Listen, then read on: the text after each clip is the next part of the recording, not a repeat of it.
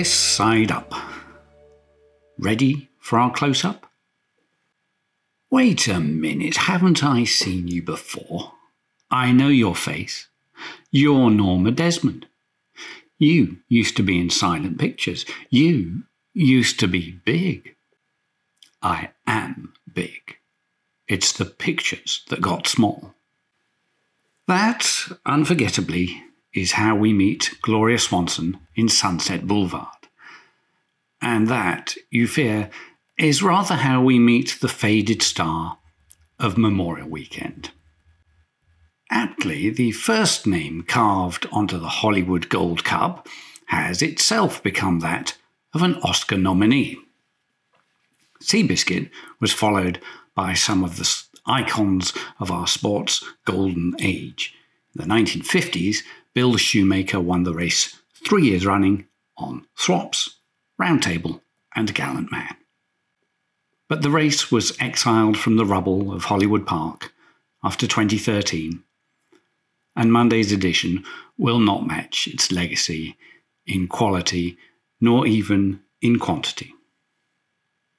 In fairness, we are actually on a hugely credible streak of winners, including a couple who consecutively rounded off the same campaign with success in the Breeders' Cup Classic in Accelerate and Vino Rosso. But while last year's winner, Country Grammar, has also reiterated his excellence since, he's done so in the opulent desert races that have drastically diluted another storied race and one native to this track, in the Santa Anita Handicap. My compatriots in England will bleakly recognise that syndrome, whereby heritage must serve as a substitute for purse money. Interestingly, the welcome restoration of the Hollywood Gold Cup, after an uncomfortable stint as the Gold Cup at Santa Anita, was accompanied a couple of years ago by a further decline in its value. But the past can only ever be a viable foundation for the future if we engage properly with its lessons and respect the standards that it has handed down. Because while there have been specific issues for this race and the big cap, a short field is also a snapshot of far deeper challenges facing our sport, and not just in California, albeit our friends there certainly find themselves in the front line. Okay, so the bloodstock market appears heroically invulnerable even to war and inflation, doubtless stimulated by cheering glimpses of viability in Kentucky and elsewhere. But nobody, coast to coast, can be complacent about California's exposure in recent years in terms of what we're learning to call the social license. While we owe a debt of collective gratitude to those who did so much to get their house in order, the subsequent travails of the West Coast's outstanding achiever have hardly been helpful to the image of the sport. But while a few investors appear to have defected east, many of the factors behind short fields are plainly operative even in environments that imagine themselves to be thriving. For the fact is that the elite program has never been tightened in response either to a long decline in the foal crop nor to the changing behaviour of modern trainers and their patrons. The latter have corralled their most expensive stock in the hands of a few so called super trainers whose neurosis about strike rates will keep their horses apart when possible, and these trainers, in turn, have compounded that problem in their apparent dread of running a horse any more than once every three moons.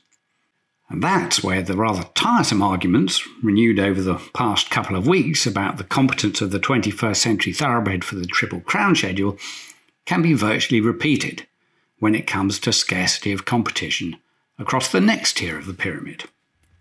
Chad Brown is to be congratulated for expertly completing another ambush of the Preakness field with a fresh horse, and we know him to be resolute in spacing out the starts made by his horses.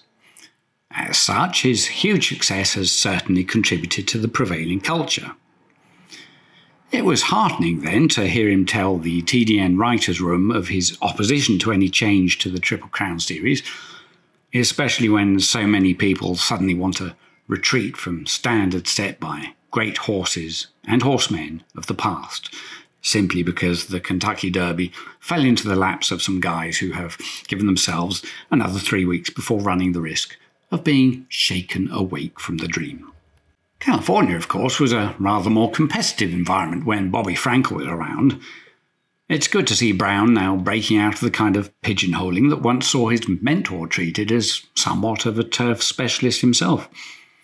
It's pretty scary to hear him already talking about a horse as blazingly fast as Jack Christopher, having the kind of stretch that Frankel eked out of Ghostzapper.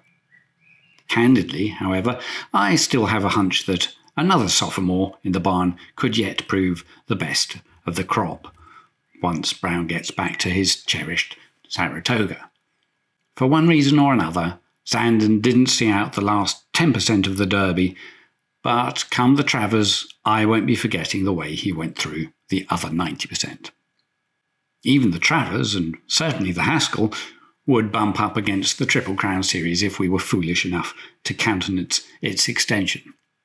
Most likely, the Belmont would instead, instead end up being squeezed from the other side.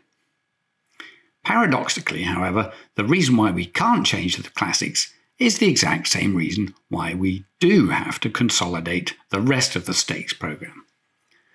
Because just as the measure of a Triple Crown horse has been the work and wisdom of generations, so we inherited the black type or graded stakes horse as a reliable gauge of quality in the breed.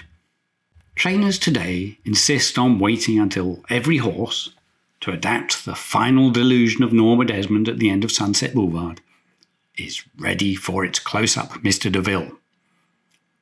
But future breeders are relying on standards remaining consistent. The ultimate badge of excellence, as the Triple Crown winner, would be devalued by change. Conversely, the lesser currency of stakes horse will continue to be devalued by the status quo. As it is, we're handing out Oscars for a nice little routine at the high school prom.